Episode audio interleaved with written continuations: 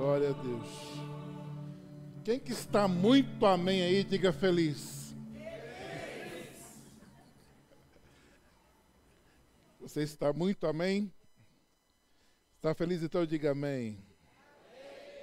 É bom estar na casa de Deus, né?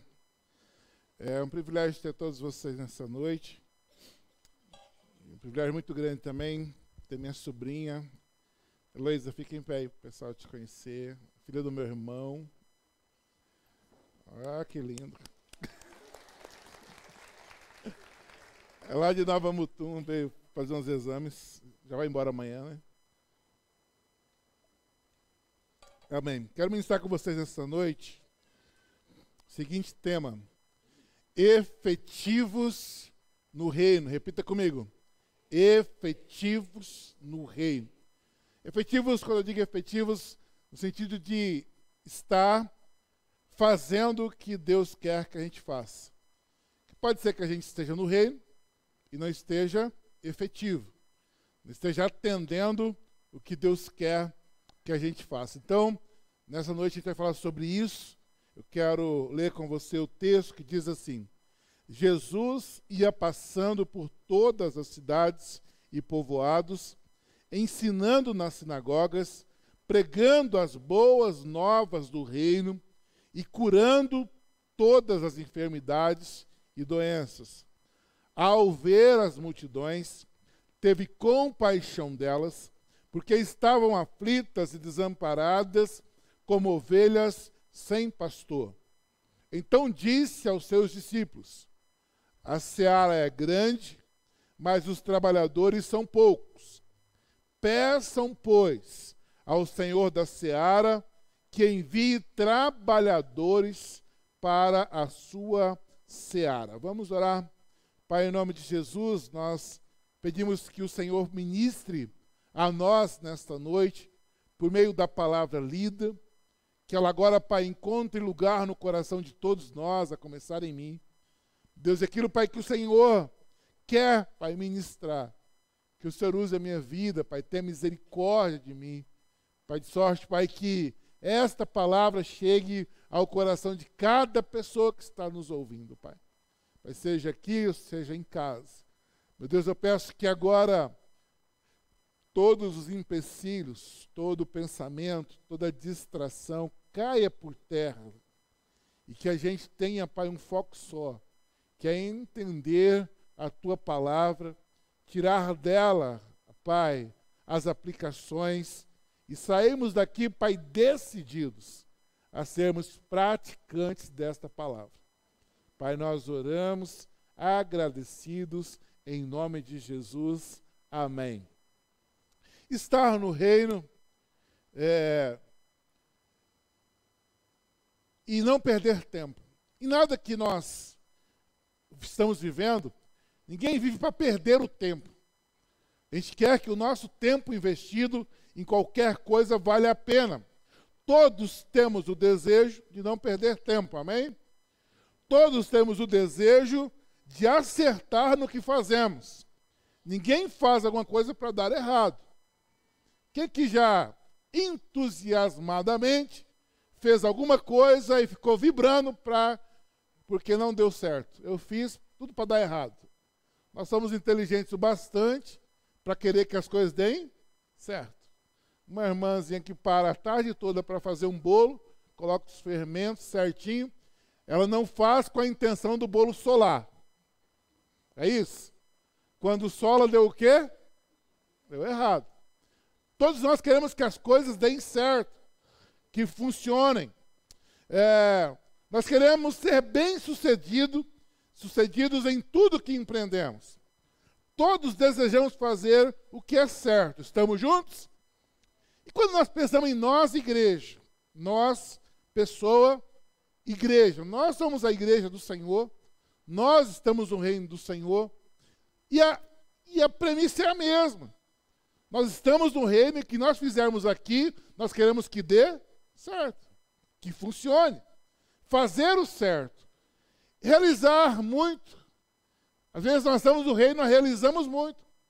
Mas será que realizamos o que é para realizar? Na terça-feira eu estou pregando uma, uma, série de mensagens com o tema é, Não se perca. Será que nós estamos no reino e muita gente trabalha no reino? Era isso que era para fazer? Parou para pensar se era isso mesmo? Porque ir fazendo, fazendo, fazendo, se envolver em tudo e fazer, eu estou no reino, eu estou no reino. E, e pode ser que às vezes a gente esteja tão envolvido ao ponto de falar assim, não, pastor, de segunda a segunda eu estou na igreja, eu, eu, eu, vou carpir, eu vou pintar, eu estou no reino. Falei, não, você está no templo que a gente usa para ser igreja. No reino é outra história. Às vezes o que nós fazemos com a nossa mão, nós confundimos com o reino. Tá, se fiz, fazemos, nós queremos fazer para que dê certo. Nós realizamos, será que realizamos é o que é para realizar mesmo? Se realizamos, realizamos com o sentimento correto. Se estamos no reino, nós estamos fazendo alguma coisa, será que estamos fazendo com o sentimento correto? Se temos o sentimento correto, estamos agindo de maneira correta? São algumas perguntas que vão nortear a mensagem desta noite. Jesus nos ensina o que é importante para sermos efetivos no reino dele. Quem quer aprender com Jesus hoje? Diga amém. Ele fez de forma que podemos olhar para ele, repetir e assim acertarmos. Eu quero ser efetivo no reino. Qual que é o grande segredo? Olha para Jesus, cola, copia, Ctrl C, Ctrl V, que vai dar tudo certinho. Vou fazer igualzinho Jesus fez e vai dar certo. Ele é modelo para nós, gente. Ele é modelo para nós. Então, se nós repetirmos Jesus, vai dar tudo certo. E então eu quero tirar do texto lido de Mateus, capítulo 9, cinco coisas. Cinco maneiras que Jesus agiu e nós queremos sair daqui com o sentimento de repetição.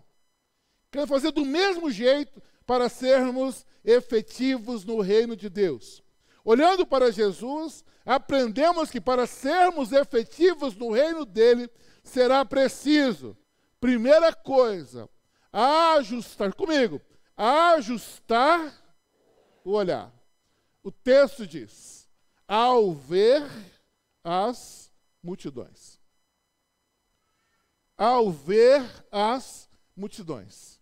O que, que Jesus estava olhando? As multidões. Multidões é a palavra usada para dizer que tinha muita gente.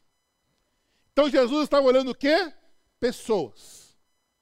Ao ver as pessoas, ele para e olha para as pessoas.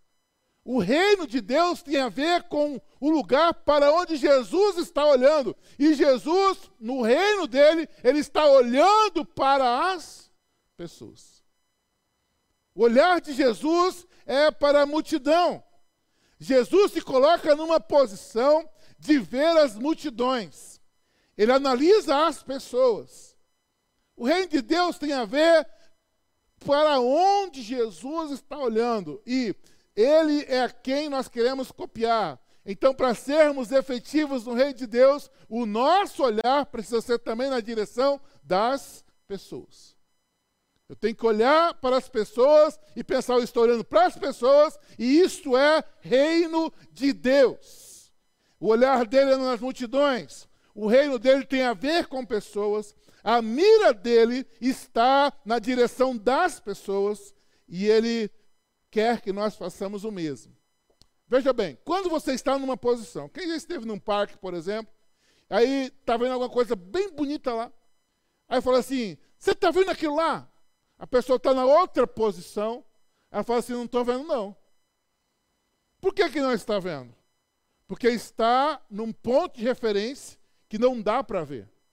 Às vezes a igreja, que era para olhar para as multidões, o ponto de referência é outro, e a gente não está entendendo o que Jesus está falando, não está entendendo o que Jesus está vendo, porque nós estamos no ponto errado.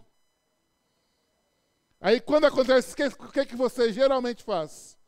Olha, você não está enxergando, vem aqui onde eu estou, né? Aí se for muito íntimo, você bota a pessoa na sua frente, fala assim, olha aqui, ó, nessa direção. Não é isso que a gente faz? É ou não é?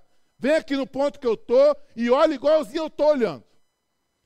Para sermos efetivos no reino de Deus, precisamos aprender a olhar como Jesus olha. para onde Jesus olha. Ser igreja de Jesus é olhar para onde ele olha. Precisamos observar as pessoas. Jesus não ficava observando o clima para fazer o reino de Deus. Ah, está chovendo, eu não vou sair hoje não. Está muito sol, eu não vou sair hoje. Ele não olhava para o clima, ele não olhava para a localidade. Quantas pessoas, irmãos, e até eu às vezes já pensei assim: ah, fulano de tal, a igreja não vai porque a localidade é ruim. Jesus não tem nada de localidade. Ele não olha na localidade, ele olha nas pessoas. Se tem gente, tem como ser rei. Jesus não olhava para as dificuldades, ele observa as pessoas. Se tem gente, tem como ser reino de Deus ali. Amém ou não amém? Se tem gente, tem como ter reino de Deus ali. E aí, Jesus ele não olha para isso, ele olha para as pessoas. Jesus não vê os problemas. Jesus não fica vendo o custo, ele vê as pessoas. Ah, tem muitos problemas. Você viu Jesus falando isso? Não, o olhar dele é focado. Ele tem gente. Eu fico olhando nas multidões. Eu fico vendo as multidões. Eu não olho para os problemas. Jesus olha para as pessoas. A primeira grande mudança que precisamos passar para sermos efetivos é parar de observar as dificuldades e olhar as pessoas. Precisamos mudar o nosso olhar. Se nosso olhar estiver nas pessoas, estaremos alinhados com Jesus. Amém ou não amém? Se o meu olhar estiver em outro lugar, eu estou desalinhado ao olhar de Jesus. Ah, o reino não vai por causa não sei do que. Você sempre tem uma desculpa. Eu estava lendo alguns escritos meus antigos, e uma vez eu escrevi que quem se especializa em desculpas possivelmente não vai construir nada na vida. Porque tudo que você pensa, você pensa do quê? No problema. Ah, eu penso em namorar. Ah, mas namorar vai custar muito caro. Não vai namorar. Né? Pensa em casar. Casar vai ser muito caro, então não casa. Né? Quem olha para problema, meu irmão, não realiza nada. Jesus olha para as pessoas. Ele olha para as multidões, o olhar dele é focado. Se o nosso olhar for somente em nós, estaremos totalmente desalinhados. Veja bem, eu quero ser efetivo no reino de Deus, mas a minha maior inspiração é o meu espelho. O que eu estou passando, o que eu estou vivendo, né? como eu estou sofrendo, como que eu posso ajudar os outros se eu não estou nem bem? O olhar é em você. Quando Jesus fala assim, ao ver as multidões. Olha a diferença, irmãos. Enquanto a gente aprendeu a olhar para nós, Jesus aprendeu a olhar para os outros. Então, para eu me alinhar ao que Jesus quer de mim, eu tenho que aprender a tirar os olhos da minha vida e começar a olhar nas multidões. O nosso olhar tem que ser diferente. Quando, olhando para Jesus, essa é a primeira coisa, alinhar o olhar. Olhando para Jesus, aprendemos que para sermos efetivos no reino dele, será preciso, a segunda coisa, ajustar o sentimento. Repita comigo, ajustar o.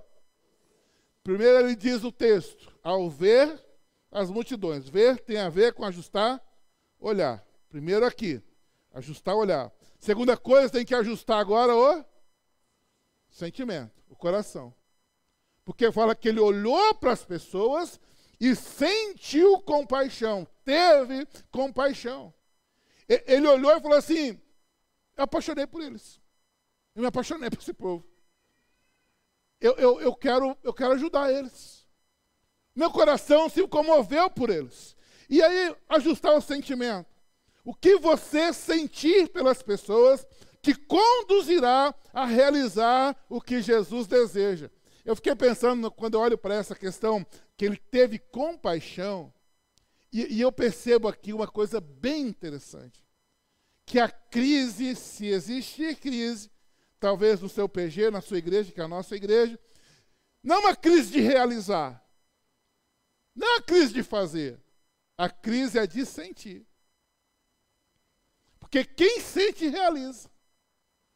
Se eu olho para as pessoas, eu tenho amor por elas. Eu tenho compaixão por elas. Eu percebo que elas precisam de ajuda. Elas precisam ser salvas. Elas estão indo para o inferno. E eu sinto isso. Se eu sinto, eu ajo.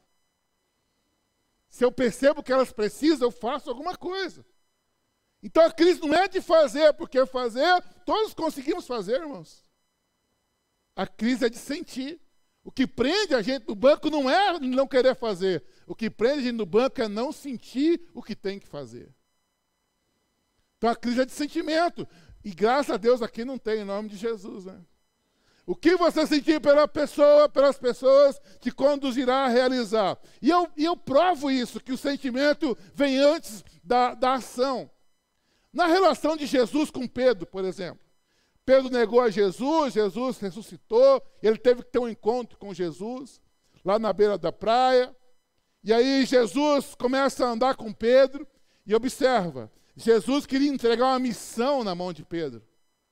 Mas antes de entregar a missão, sabe o que, que Jesus faz? Ele analisa o sentimento. João 21, ele começa a conversar com, com, com Pedro assim. Ele poderia falar assim: Pedro, você vai querer fazer meu negócio que eu deixei para você fazer aí? Poderia ser assim? Pode. Você vai querer agir naquilo que eu te mandei? Poderia. Mas Jesus não começa assim. Ele começa perguntando para Pedro: Pedro, você me ama? O que, que você sente por mim, Pedro? Você me ama, Pedro? Seu sentimento está alinhado ao meu? Você me ama, cara? Uma vez, duas vezes, três vezes. Quando Jesus ouviu de Pedro assim: Senhor, o senhor sabe que eu te amo. Depois de Jesus conferir o sentimento, que Jesus entregou a missão. Já que você me ama, vai e apacenta as minhas ovelhas. Já que você sente por mim um amor tão grande, se você sente, você é capaz de levantar dessa cadeira e evangelizar as pessoas por causa de mim. Então, a primeira coisa que Jesus alinhou no coração dos líderes que ele deixou foi o sentimento. Aí o texto diz assim, o último versículo lá, João 21, 17. Você me ama, falando com Pedro. Ele lhe diz: Senhor, tu sabes todas as coisas, sabes que te amo. Aí sim disse-lhe Jesus: Cuide das minhas ovelhas. Olha, irmãos, querer fazer a missão sem sentimento, você pode até fazer, mas você não dura muito tempo. Mas quando você alinha o sentimento, que você está fazendo porque você ama a Deus, porque você ama as pessoas, porque você olha para as pessoas, você vai liderar até você morrer. Porque o sentimento não muda, as ações mudam. Hoje eu quero, amanhã eu não quero, a ação muda, mas sentimento não muda, não pode mudar. Então, para você se manter firme numa liderança, para você se manter firme no cuidado com as pessoas, não é o que você faz, é o que você alimenta de sentimento. Amar as pessoas, cuidar bem delas, é sentimento. Sentimento. Ah, pastor, e eu que não faço nada, a minha crise é de fazer. Não, filho, sua, sua crise é de sentimento. Você não entendeu ainda o preço de uma alma. Você não compreendeu quanto custa cada pessoa. O seu olhar não está nas pessoas, mas Deus trouxe aqui você para te alinhar hoje. Amém ou não amém? É alinhamento de Deus, irmãos. É alinhamento com Deus. Então a segunda coisa é ajustar o sentimento. Seu sentimento vai fazer você se movimentar. Fala aí para a pessoa do teu assim, olha, o seu sentimento vai fazer você se movimentar. É assim ou não é? É assim ou não é, gente? Estou lembrando de um caso aqui. Primeiro eu me apaixonei pela Talita. Estava lá no seminário, vi ela toda bonitinha. Quando eu fui ver, eu fui ficar perto dela um dia, irmãos. A gente era de internato. Tudo comum. Todo dia via, oi, tudo bem? De repente eu apaixonei. Aí teve um dia que quando eu vi ela, minha barriga gelou. Eu falei, ixi. Fiquei com medo da bichinha. Falei, acho que eu apaixonei, né? Porque eu apaixonei, demorou um tempo, porque eu não sou tão rápido assim. Eu a convidei para ir na sorveteria, movimentei. E nesse movimento eu chamei ela para namorar comigo, entendeu? O que, que veio primeiro? Sentimento. Sabe o que, que vai levar a gente a evangelizar a cidade toda? O que nós sentimos por ela. Se tivermos compaixão pelo gama, pelo entorno, a gente ganha eles todos para Jesus. Deu para entender? O sentimento vem antes de qualquer movimento. Sentir compaixão pelas pessoas. E foi o sentimento, queridos, que, que Paulo ele escreve assim: no capítulo 8 de Romanos, versículo 36. Como está escrito: Por amor de ti, enfrentamos a morte todos os dias. O sentimento de amor Diz que por causa desse amor, as pessoas enfrentavam a morte todos os dias. O que, que veio primeiro? Sentimento. Porque eu amo, eu enfrento a morte todos os dias. E somos considerados como ovelhas destinadas ao matadouro. Foi o sentimento que Jesus teve pela terra, por nós, pelo mundo, o que ele sentiu pelo mundo, foi que levou ele à cruz. O que ele sentiu, olha o texto. Um pouco antes da festa da Páscoa, sabendo Jesus que havia chegado o tempo em que deixaria este mundo e iria para o Pai. Irmãos, leia isso aí assim na, na linguagem de João. É tão bonito de ler. Chegando o tempo em que deixaria este mundo e iria para o Pai. Mas é a mesma coisa dizer assim, sabendo Jesus que ia morrer. Ele escreveu bonitinho, mas é isso que ele está dizendo. Sabendo Jesus, tem a linguagem de João, que ia deixar esse mundo, que ia para o Pai. Sabe quando você quer dar uma notícia que fulano morreu e você começa com o gato que subiu na árvore? O gato subiu na árvore, né? E tal, e tal. João faz isso aí, mas que ele está dizendo assim, sabendo Jesus que ia morrer que ia daqui a pouco passar pela cruz do Calvário. É nesse instante aí que Jesus sai para orar e ele, e ele começa a orar e começa a soar gotas de sangue. Um momento de pressão. Sabendo Jesus que ia passar, que ele ia sofrer na cruz do Calvário, sabendo Jesus que isso ia acontecer, o texto diz: tendo amado os seus que estavam no mundo, que, que segurou Jesus, irmãos, para ir para a cruz? Tendo amado os seus. Amou até o fim. O que, que segurou Jesus na cruz, queridos? Não foi um prego, foi o amor. Foi um sentimento. Não foram pregos nos pés, não foram pregos nas mãos, foi o sentimento que ele tem por mim e tem por você. Ele ama você, ele ama a mim. Então, para eu estar alinhado na missão de Jesus, no reino dele, eu tenho que ter esse amor que ele tem por mim pelas pessoas. Pelas pessoas. E esse amor vai, se for necessário, me levar para um sacrifício. Mas o que segurou ele, levou ele para o sacrifício, foi um sentimento. O sentimento vem antes da ação.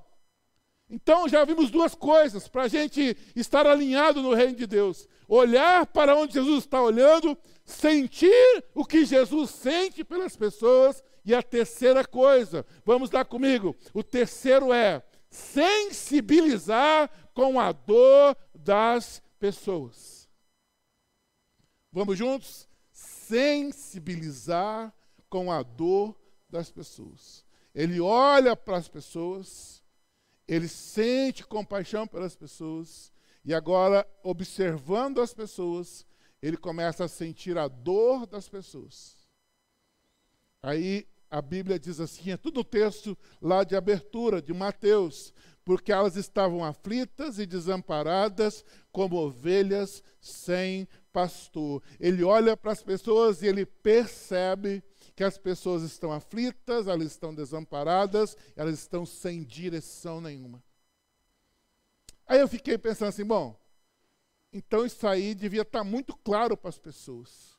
Mas quando nós olhamos na história, o povo de Israel, as cidades eram cidades iguais às nossas hoje, gente. Era todo mundo vestidinho, arrumadinho, talvez rindo. Só que Jesus sabia ler o coração. Ele conseguia ver além da máscara. Aí nós somos rodeados de pessoas e as pessoas brincam conosco, elas conversam conosco, mas nós temos que ter, assim como Jesus teve, a habilidade de perceber que elas estão aflitas, desamparadas e sem direção nenhuma. Ou você acredita que a vida é um Instagram. Você não é tão ingênuo assim. Que a vida é um Facebook, a gente só tira foto assim, ó o pastor está feliz, está nada, está cansado, virado na gota. Né? Não é assim que o Instagram faz? Isso é coisa boa, né? Só bombando. Está uma bomba por dentro, né? Já vi gente, rapaz, brigando, de repente, a hora de publicar. Pera aí, pera. E continua a briga aqui, entendeu? Meu irmão, você não acredita nisso que você vê. Jesus também olhava para as pessoas E ele sente o que elas têm por trás da máscara. Ele fala assim: elas estão aflitas, elas estão sozinhas, elas estão desamparadas, elas estão sem direção. Querida, não sei o que você pensa quando você olha para as pessoas, mas a verdade é que nós somos profetas de Deus, nós somos aqueles que têm a mensagem de Deus e a mensagem de salvação, a mensagem que tira da aflição, a mensagem que tira do desamparo está na nossa boca e nós precisamos agir como Jesus. Não há, irmãos, alegria sem Jesus. Não há alegria. Pode ser, pode chegar na casa, irmão. Talvez de parente seu, tá lá aquela cervejada, aquele somzão, aquela dança, aquela risadaiada. Não acredita não, irmãos, que não é verdade, não. Sem Deus não há paz, não há alegria, não, tá, não há felicidade verdadeira. É uma máscara e você tem que aprender a ver desse jeito. Você tem que aprender a ver desse jeito. Jesus olha para as pessoas que viviam vidas normais. Ele tem um olhar nas multidões ele tem compaixão delas e agora ele sabe que elas precisam de alguém que seja sensível à dor delas. Queridos, e é nessa hora que você entra. Amém? É nessa hora que você tem a palavra de afeto, a palavra de amor. É nessa hora que nós temos que ser igreja. Elas estavam aflitas e desamparadas. Jesus se sensibilizou é, com o que viu a, além das máscaras. Elas tinham aparências normais, mas Jesus sentia a dor do que não estava expresso. Além disso, olha o que a palavra de Deus diz, o apóstolo Paulo dizendo: além disso, enfrento diariamente uma pressão interior, a saber, a minha preocupação com todas as igrejas. Quem está fraco que eu não me sinta fraco? Quem não se escandaliza que eu não me queime por dentro? Ele está dizendo: olha, eu entendi, eu sinto a dor das pessoas. Eu falo assim: quem é, irmão, que, que sofre que eu não sofro? Irmãos, pessoas alinhadas ao coração de Jesus está, estará perto, tem que viver perto de quem sofre. E Paulo fala assim: quem é que passa o que passa e eu não sinta nada? Paulo tinha essa sensibilidade com relação às pessoas, até para poder ganhá-las, para poder pregar o Evangelho, para poder anunciar a salvação. Queridos, no trabalho do reino dos céus, para a gente ser efetivo, a gente vai ter que aprender a sentir a dor das pessoas. Sabe? E, e hoje, por exemplo, o que, é que eu penso sobre ser efetivo no reino dos céus? Eu vinha pensando hoje quando eu já tinha decidido falar sobre isso, eu fiquei pensando assim, como que como que tem uma certa cegueira na questão do trabalho do reino hoje? A série de terça-feira tem falado muito comigo, não se perca. Eu te mostro, por exemplo, o que, que é mais. Que, qual que é o grande. A grande procura das pessoas dentro da igreja hoje? A gente, não poucas vezes, a gente recebe os ministérios que chegam em nós falando assim: não, pastor, a gente funciona como um braço da igreja. Braço da igreja? Tá bom, você quer trabalhar com gente? Não, gente que o senhor já ganhou. Aí é fácil. Né? Aparece para movimentos. Começa o movimento ali, convida toda a minha igreja, a igreja do pastor tal. De repente, seu movimento está grande todo, está com mais de 3 mil pessoas. Quem são essas pessoas? As pessoas que o pastor Edson ganhou, que os PGs ganharam, aí é fácil. Mas a grande procura é essa: pouca gente quer ir ser pai. Pouca gente quer ir, ir lá sentir a dor das pessoas. Mas ser braço é fácil. Tá ali tem alguém que fala: ser braço é fácil, tem que ser corpo inteiro, filho.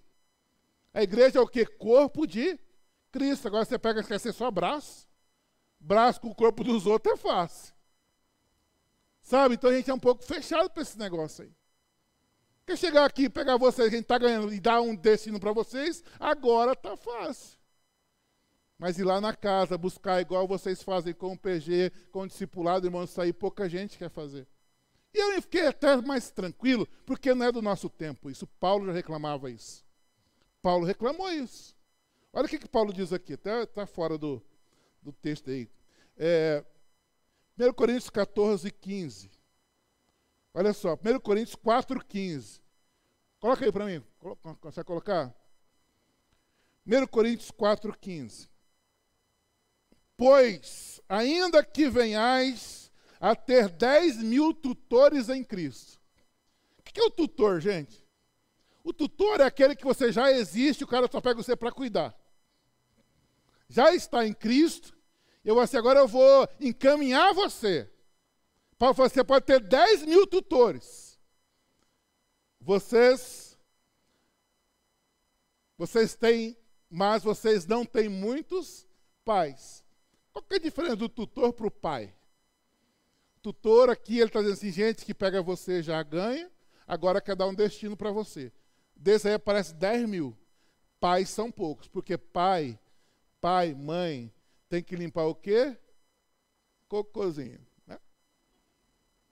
Tem que cuidar quando você dá a sua birrinha. Né? Aí, aí, aí serve o líder do PG. Ah, estou aqui brigando com a mulher, você vem aqui, vou. Valoriza o pai. Porque Paulo está dizendo que pai é raro. Tutor tem um monte. Gente que pega a pessoa já caminhada. E aí eu quero parabenizar, porque nossa igreja é igreja de paz. Amém ou não amém? Gente, a gente, a gente vai, a gente, a gente enfrenta, a gente encara, a gente está cuidando de pessoas, esse é o nosso papel. Eu só estou dizendo isso para a gente ficar tranquilo, porque não estamos errados. Nós estamos caminhando para sermos cuidadores de pessoas, ganhadores de pessoas, e Deus tem nos honrado por isso, em nome de Jesus.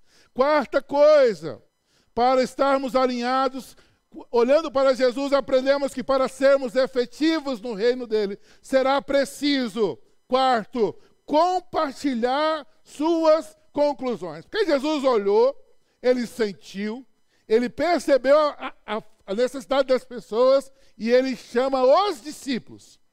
Então ele forma a equipe. Ele poderia tentar resolver sozinho? Poderia. Mas falou assim, gente, deixa eu contar um negócio para vocês aqui. Disse aos discípulos. Ele falou assim: sinta, veja, observe o que eu estou observando. A colheita é grande, os trabalhadores são poucos. Peçam, pois, ao Senhor da colheita que envie trabalhadores para a sua colheita. Então, na verdade, Jesus, ele olha, ele sente, ele percebe o que as pessoas precisam e ele forma a equipe. Ele diz, gente, me ajuda. Vamos orar junto. E ele tem uma coisa interessante aí, porque ele fala que o dono não é ele, o dono é o pai. Vamos pedir para o pai para ele enviar mais trabalhadores. Às vezes nós sofremos porque a gente sai do nível de quem está trabalhando para Deus, para a gente fazer parte de Deus. Eu vou converter fulano e tal, você vai converter ninguém. Você vai viabilizar o tempo, a palavra, vai ministrar, mas o único que converte nessa terra é Deus. Então diz ao Pai, vamos orar para pedir para o Pai mandar mais gente. Vamos orar para o Pai dar a solução. Nós sofremos, às vezes, excessivamente, porque nós queremos ser a solução. E eu não sou a solução de nada, mas o meu Pai que está no céu é a solução de tudo na tua vida. Ministre, irmãos, haja, trabalhe, mas tenha no coração que você precisa chamar ajudadores. Jesus chama ajudadores. Jesus sabe a solução. Jesus sabe que a solução virá do dono da colheita. Quinta e última coisa. Olhando para Jesus, aprendemos que para sermos efetivos no reino dele, será preciso fazer como Jesus. Eu deixei de propósito versículo 34. Se você. Versículo 34, é isso. É, ele começa o texto assim: Jesus, do 35, passando por todas as cidades. Vamos, gente, vamos acompanhar uma rotina aqui eu quero ser efetivo no reino dos céus. Então eu tenho que só repetir isso. Diz que Jesus ia passando por todas as cidades e povoados. Primeiro, querido, sentadinho dentro da tua casa, você não vai achar ninguém para ganhar. Sentadinho aqui dentro da igreja, não vai aparecer gente para evangelizar. Para a gente repetir Jesus, eu tenho que sair e ir passando pelas pessoas. Enquanto ele ia passando pelas pessoas, ele fazia algumas coisas. Ele ensinava, amém ou amém? Tem que caminhar, tem que ensinar. Que mais que ele fazia aí? Ele pregava. Ensinar, pregar e uma coisa muito interessante que eu quero que você comece a fazer, e eu libero uma unção sobre a sua vida, em nome de Jesus. Que diz que ele começa a passar, ele começa a ensinar, ele começa a pregar Jesus, ele começa a curar todas as enfermidades e doenças. Vai ter muita cura nos PGs essa semana, em nome de Jesus. Não por causa de nós, é por causa da palavra que nós queremos repetir. Porque nós estamos colando da palavra. Nós queremos que aconteça o que aconteceu na palavra. E diz que ele ia passando, ensinando, pregando e curando doenças e enfermidades. E isso vai acontecer comigo, vai acontecer com você, porque nós queremos ser efetivos no reino dos céus. Amém ou não amém? Vamos tentar reprisar aqui. Jesus ele olhou, ele sentiu, ele se sensibilizou, ele formou equipes, e ele fez o quê? Caminhou, ensinou, pregou e curou. Quem quer isso para a sua vida? Diga amém. É um pedido justo. Uma oração já respondida. Você nem precisa chorar para pedir, porque está na Bíblia, é só repetir. Colar. Mas você tem que nessa noite se perguntar: meu olhar está correto? meu sentimento está correto, eu formo equipe, eu quero fazer sozinho, eu tenho sensibilidade às pessoas, eu passo pelas pessoas ou não, eu prego, eu ensino, eu curo, aí é com você. Quero convidar você para ficar em pé. E a minha pergunta é: que, que falta para você ser mais efetivo no reino? da relação de coisas que eu ministrei aqui hoje, qual falta para você?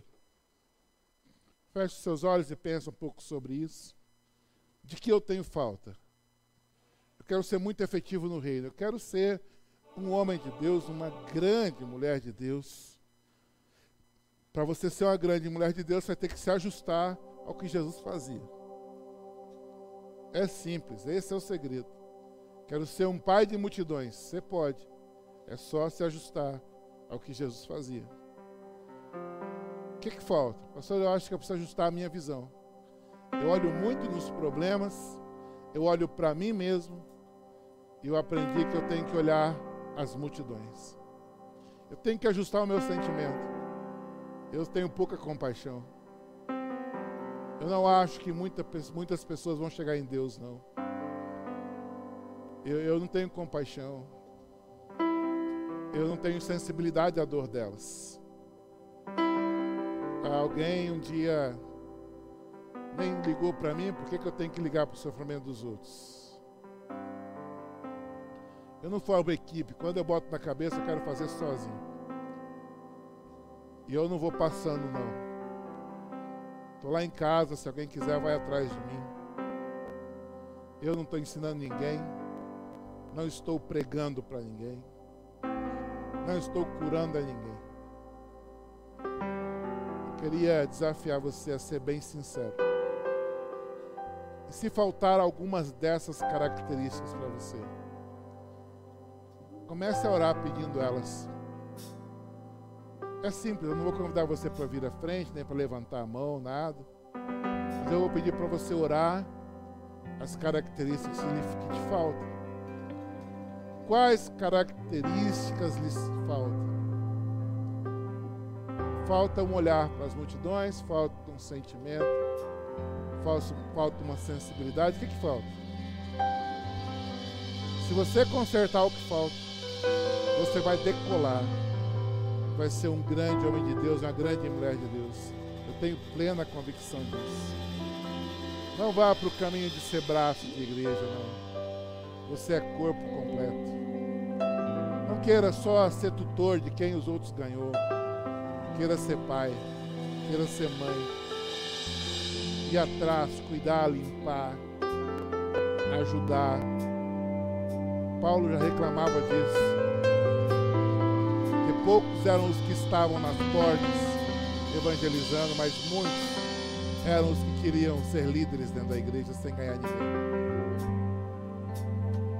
Eu peço que você ajuste, saia daqui mais convicto de que você será efetivo no reino de Deus. Pai, em nome de Jesus, há um desejo em nosso coração, um desejo em nossa igreja, uma vontade nossa de sermos uma igreja efetiva no teu reino. Uma igreja que faz o que tem que fazer, que ensina o que tem que ensinar, que pratica o evangelho que deve ser praticado, que sinta o que deve ser sentido, que sensibilize com o que deve ser sensibilizado. Queremos ser um povo, Pai, alinhado à visão e aos sonhos do Senhor. Eu profetizo aqui, Pai, homens e mulheres alinhados aos sentimentos, à missão e à visão do Senhor. Homens e mulheres efetivos, grandes homens de Deus, grandes mulheres de Deus, e que nessa semana algo novo já aconteça.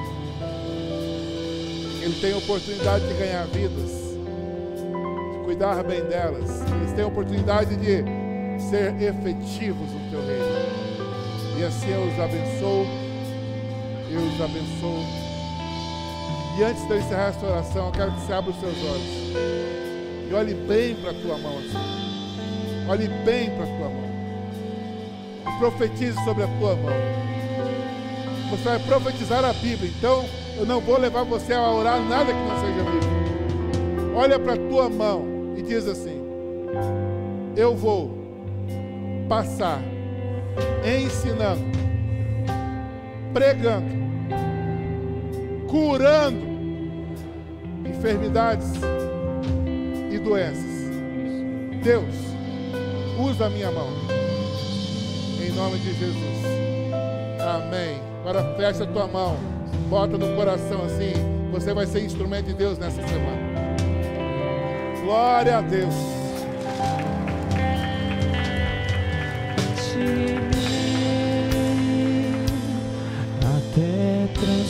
Uma ótima semana a todos.